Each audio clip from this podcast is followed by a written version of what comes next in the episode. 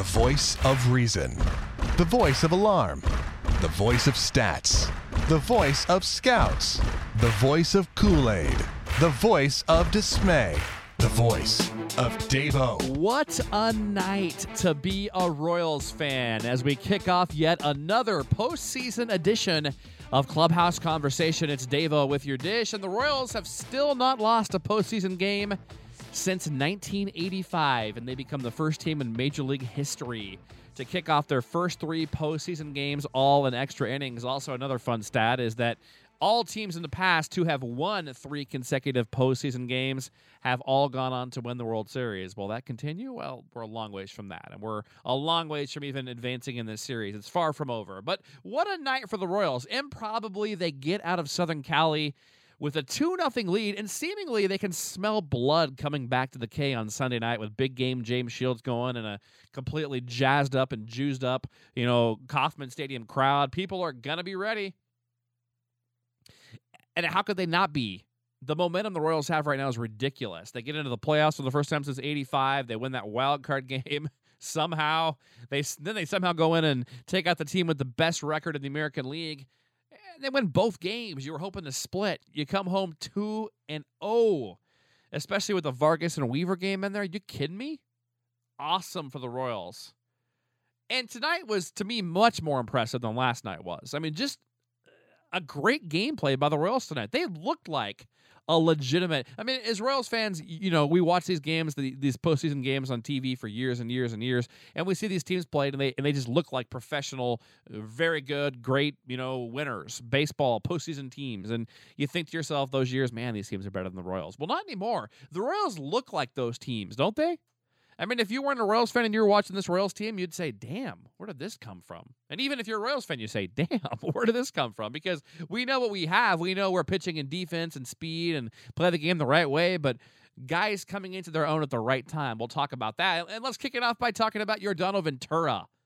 Absolutely filthy tonight. Seven innings for Ace of one run ball allowed just five hits and one walk, so a whip below one. His postseason ERA down to 1.29. I believe it was 54 coming in. Five Ks to go along with the walk for Ventura, and everything was working. I mean, what? It's well publicized. In that sixth inning, he was hitting 101 with his four seam. His two seam was at 97 and moving. The change in the low 90s, the hammer in the mid to upper 80s. Located tremendously. I mean, what did he make? Maybe three mistakes the whole night? Three or four? Maybe the biggest mistake he made of the night was walking Mike Trout in that sixth inning and going with the breaking ball in the 3 2 count if we had him down 1 2 and going away from the fastball. That might have been his biggest mistake, and it wasn't even a, like a hanger. It was just a maybe a bad pitch, you know, a bad pitch sequence, not peach sequence. Sorry, had a couple beers tonight. Actually, I haven't. I've been drinking bottled water. anyway, Cole Calhoun, he hit the fifth pitch of the game back up the middle there in the bottom of the first. After that, Ventura knocked down 11 in a row after Calhoun's leadoff single. And like I said, no trouble until later on. The bottom of the fifth, Howie Kendrick and Eric Aybar, you know, led off with singles. So you had legit trouble there brewing. But then David Freese goes four six three, And then after Josh Hamilton had a little scary incident where he, you know, the back swing of his bat hit Salvador Perez in the head, we had about a, a five minute delay. After that, Eventually, Hamilton flew out to Aoki and right. It appears Salvi's okay. Ventura got out unscathed. In the sixth inning was obviously the only blemish inning, as we mentioned, the two out rally. He struck out CJ Cron and Chris Iannetta on a grounder to begin that six, but then Cole Calhoun, a two out single. Mike Trout, the walk we talked about a second ago, and then Albert, Albert Pujols singles through the hole on the right side to drive in Calhoun. But then Ventura luckily gets out of that by getting uh, Howie Kendrick to ground out to Moose. You bring him back out for the seventh, absolutely the right move. He was at 85 pitches going into that seventh inning, especially without Herrera available. It was the right move because you felt like this game could go extra innings, and you were already through the meat of the order at that point. So you felt like Ventura could get you one more inning. You know, under 105 pitches, you'll take that, and then you'll turn the ball over to, Wade Davis in the eighth. So Ned Yost, good call there, taking him back out for the seventh, and he got him one, two, three. Would have been a good call even if he didn't. It was a good call either way. And Ventura, the secret's out now in America, and it's exciting to hear people gushing about him and, and gushing about our Royals. And by the way, you'd have to think too. You you know we were hearing coming into the series that Jason Vargas might start Game Five, with Guthrie in Game Four and Shields in Game Three. I don't see how you could not start Ventura now in Game Five. Hopefully there won't be a Game Five. I'm just saying if there is after tonight, it'll be his normal turn on Wednesday. How would you not start Ventura in game five if there's a game five? Hopefully that won't happen. Hopefully it's a mood issue, but just something to throw out there. I don't think anybody expected Ventura to be this good tonight. I thought we, I, you know, I thought we might get six innings of two run or three run ball out of him, but not seven and one. Man, so exciting. So then, staying with pitching, the bottom of the eighth and defense gets in the equation as well. As Ned makes the you know the right move at the right time, he goes to Wade Davis and Jarrod Dyson. And what happens? I mean, some people I, have read people on, on, Twitter and people have told me before. You know, they think that the whole Dyson and Cain for Aoki move is overrated. Well, disagree because it gives you a lot more range and. I mean, Dyson not known for his arm, but I've been watching him since he was with the Burlington Bees back in 2009. I had the pleasure of seeing him gun out a couple of guys in a game once in Burlington there at that park. And I mean, his, his arm is not great, but his, his arm is solid to maybe above average, slightly above average, I would say, major league standards. Makes a nice play after the leadoff double. First pitch hanging curveball that Wade Davis flips up there is crushed on the left field line by CJ Cron. They then pinch run with Cal, uh, Collin Cowgill. And Davis gets Chris Iannetta in the left center gap. Dyson runs it down on the run couple steps, guns it to third. Moose, a nice little short hop catch, slaps the tag down on Cowgill and very likely saved the game because there's a ground at the second base, the next hitter. Very easily saved the game. That's the play of the game, no doubt. Jarrod Dyson getting it done. That's what speed do, and that's what arm do right there for Dice. A scoreless eighth for Waiter. Uh, Jason Frasor surprising me in the ninth. I thought they'd go Wade Davis the second inning. I understand why they didn't because he pitched last night and it was kind of a high stress inning tonight. He hasn't looked quite as sharp as he normally does either game. So I, am okay with Ned going to somebody else. I figured they'd go Finnegan there in the ninth, but it, it may, well, actually not really Finnegan. Just, I figured they'd go Davis because you had the, the three Ryan hitters coming up, two, three, four. So no, I didn't expect Finnegan. I thought uh, him in the 10th, I guess. But in the ninth, I thought they'd come back with Davis. But he went to Frasor and it worked out nice job. Frasor, one, two, three, knocks him down. A guy who, for some reason, seems to have kind of a bad rap with Royals fans. He shouldn't. He's been pretty damn good since coming over for the most part. And then, yeah, then you go to Finnegan in the 10th, which I thought they would with the switch hitter and Aybar, the lefty coming up with Hamilton. Finnegan, eh, you know, did a great job. Got a double play ball off the bat of Hamilton, 3 6 3 after a David Freese walk. And how about that turn? Eric Hosmer, a quick throw down to Escobar. Slightly high, but Esky, no problem, jumps up and gets it, comes down and guns back to first with the runner in his lap. Turns to big time playoff defense. We saw it last night with Aoki and Cain and some nice plays we talked about from Moose and Infante last night. And then uh, you see it tonight with, with Dyson and then that double play. Those, those are big time playoff defensive. That's how you win games, especially when you're the Royals and you don't hit a lot of home runs. Although, as we'll get to in a second, the second straight day in a row, the Royals win off of a home run ball. Greg Holland, typical filthy in the 11th, and, and offensively, yeah, let's start with that inning right now. We'll, we'll work, you know, work our way backwards here. Low Cain leads off with the infield single, and then Eric Hosmer off of Carly Rae Jepsen's nephew, Kevin Jepsen. That's not true, but uh, first pitch, no doubt line shot into the right field. I mean, over well over the fence. I mean, a no doubt shot off the bat of Haas, who was three for five tonight with a jack and a walk. Make that three for four with a jack and a walk. Two RBIs and two runs. Four of five ABs Haas was on tonight. Scored two, drove into, hitting a 429 now in the postseason, making plays at first base. Eric Hosmer we've been, you know, uh, uh, talking about minor leagues. I've been seeing him. I saw him play that same team with Dyson in Burlington. Saw him play. Saw Eric Hosmer's first ever at bat in Northwest Arkansas. It was a triple to straightaway center. I'll always remember that. Saw him in a, briefly in Omaha. I mean, Hosmer. We, we've been seeing it in the minor leagues and hearing about it and seeing it in spurts at the major league level. Potential stud there. And if it took the postseason to bring it out, well, that's pretty freaking good because that's the right time. Mike Moustakas, the same thing, been playing nice defense in the three game playoff set so far with, uh, you know, obviously the game winning home run last night. I love seeing him in the third inning tonight. Put that perfect bunt down the third base line, take the leadoff hit for the team. Salvi, two knocks tonight. Gordo drives in the run after Butler fails to move Hosmer. And that would have been a double. How is that a, an unearned run? Give me a break. They, they give Hosmer a single. How can you assume that he's going to get thrown out at second base by Calhoun. How can you just assume that Hosmer's going to get thrown out? He was going to no matter what there. Somehow that's an unearned run. It just seems stupid. That's a double for Hosmer. I'm not giving him a single and an error. My scorecard says double. And Alex Gordon, after Billy Butler was unable to move the runner there, doesn't matter. Base it up the middle. Good to see Gordo come back. Salvador Perez, a couple knocks tonight. Just, just not much bad you can say in this game. Pitching was great. Defense was great. Offense was good. Because I thought, I really thought the Angels were good tonight pitching. I mean, that bullpen's freaking good. The Angels' bullpen may be deeper than the Royals right now. In fact, I definitely is without Herrera. I mean, you go down that list, you I mean, it's filthy. Joe Smith, filthy. Kevin Jepsen's been great all year. Huston Street's been great all year. I mean, Grilli, an all star, is like your fourth or fifth best reliever. He'd be the first on Detroit. Talk about a train wreck of a bullpen. How about Joba today getting the standing ovation as he came in in Baltimore? Man. So let's give Ned some credit tonight as well because, you know, we pointed out that in the wild card game, it was a horrible move with Ventura. I think that's pretty much universally agreed upon by about 85% of people. Thought it was questionable last night, leaving Vargas in to face Kendrick in the sixth. Worked out though for Ned. Ned's betting a thousand in this series. He has not messed anything up. Everything he's done has worked.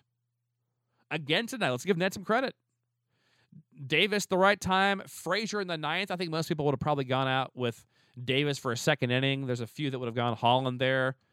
Uh, not too many people would have chosen Frasor, but Ned did. One, two, three, perfect. Brings in Finnegan for the switch then the left, perfect. Holland, no doubt, you know, there. But then, you know, not necessarily a slam dunk pinch run in the ninth. There's two outs and Butler at first. He goes to Gore, right move. Gore rips off second. Which, by the way, when is Mike Scioscia going to start realizing? I mean, he did pitch out once tonight on the first pitch, but when's he going to realize the Royals run on the first and second pitch every time? They're just ripping off bags left and right. But going to Gore there wasn't necessarily a slam dunk move because then you you lose Gore with two outs in the ninth inning. You, you, prefer to use him with nobody out or one out. But Ned did it, gave him a chance to, to you know to come back there after they intentionally walked Gordo. Salvy a nice at bat, hit the ball hard to third. But I mean, I'm just saying Ned made the right moves tonight, and everything worked out. So give him credit. I give I gave Ned Yost credit the majority of the regular season. I was as positive as anybody, and I've been a little more harsh on him ever since that second Saturday game in KC against Detroit, where there were some very questionable things, and then obviously the wild card game. And so, you know, we're going to point out when Ned's good, which is the majority of the time. We're also going to point out when he's bad. But I mean, give that him some credit too. The, people say they win in spite of him. That's not true. So, still a big Uh, you know, game on Sunday and possibly three more games to go. I mean, this game, this series is far from over. The Royals cannot get comfortable or complacent. They need to put the dagger in the Angels on Sunday night because that's the only game in this series you have James Shields. You got to win while you're in Kansas City because the good thing about that is if you can do that, then you can set your rotation exactly how you want it for the ALCS, and you can guarantee two starts from James Shields and that. I, I mean, I guess you could either way, but just saying you could guarantee everybody that you want two starts. You know, if you want Ventura and Shields and potentially maybe Duffy to get two starts, you could do that. Although it looks like Duffy may be you know, the seventh inning guy or the eighth inning guy or you know long relief guy, depending on what happens with Herrera, which may not be the the wrong move either. Although Finnegan looking pretty damn good in that seventh inning, so we'll see what they do. There's some flexibility for Ned right now, which is a good thing because having a guy like Finnegan in there is a wild card especially if Herrera's back. Even without Herrera, though, I think we'll be okay in the short term because I think Finnegan can handle that seventh inning. And I think Frasor can give you, you know, be your sixth inning guy. So I think your bullpen's in pretty good shape, sixth through ninth inning, with or without Herrera. But with Herrera, it's really good. And then that maybe that'll allow you to start Duffy. I, I, what I'm saying is I don't know that Duffy will be needed in the bullpen necessarily especially if Herrera comes back, because Finnegan is making him able to go back to the rotation. I don't know if they don't trust him right now or if they don't they're trying to limit his innings. I don't know what's going on with that, but we'll see what they choose to do. But the bottom line is you want to win that game. Don't even mess around. We we don't want Monday. We want that game Sunday. CJ Wilson and James Shields, let's break it down for you. Wilson 13 and 10 with a 4.51 this year. Uh, 3.78, been pretty good over his last 10 outings. Now, KC has squared off against Wilson twice this year. The Angels have seen Shields once. Let's go through the two outings uh, for CJ Wilson. May 23rd, out in Orange County against KC, six and a third, allowed one run on four hits. So he was good, Wilson was that first outing. Six and a third, one run on four hits with three Ks and four walks. Then in KC, June 29th, the Royals got him pretty good. Three and two thirds, they knocked in four runs off of him, seven hits, four walks, and three Ks. So you hear eight walks in those two starts. So in in 10 innings even, the Royals walked eight times against CJ Wilson. He could walk the park pretty easily. Let's see some patience.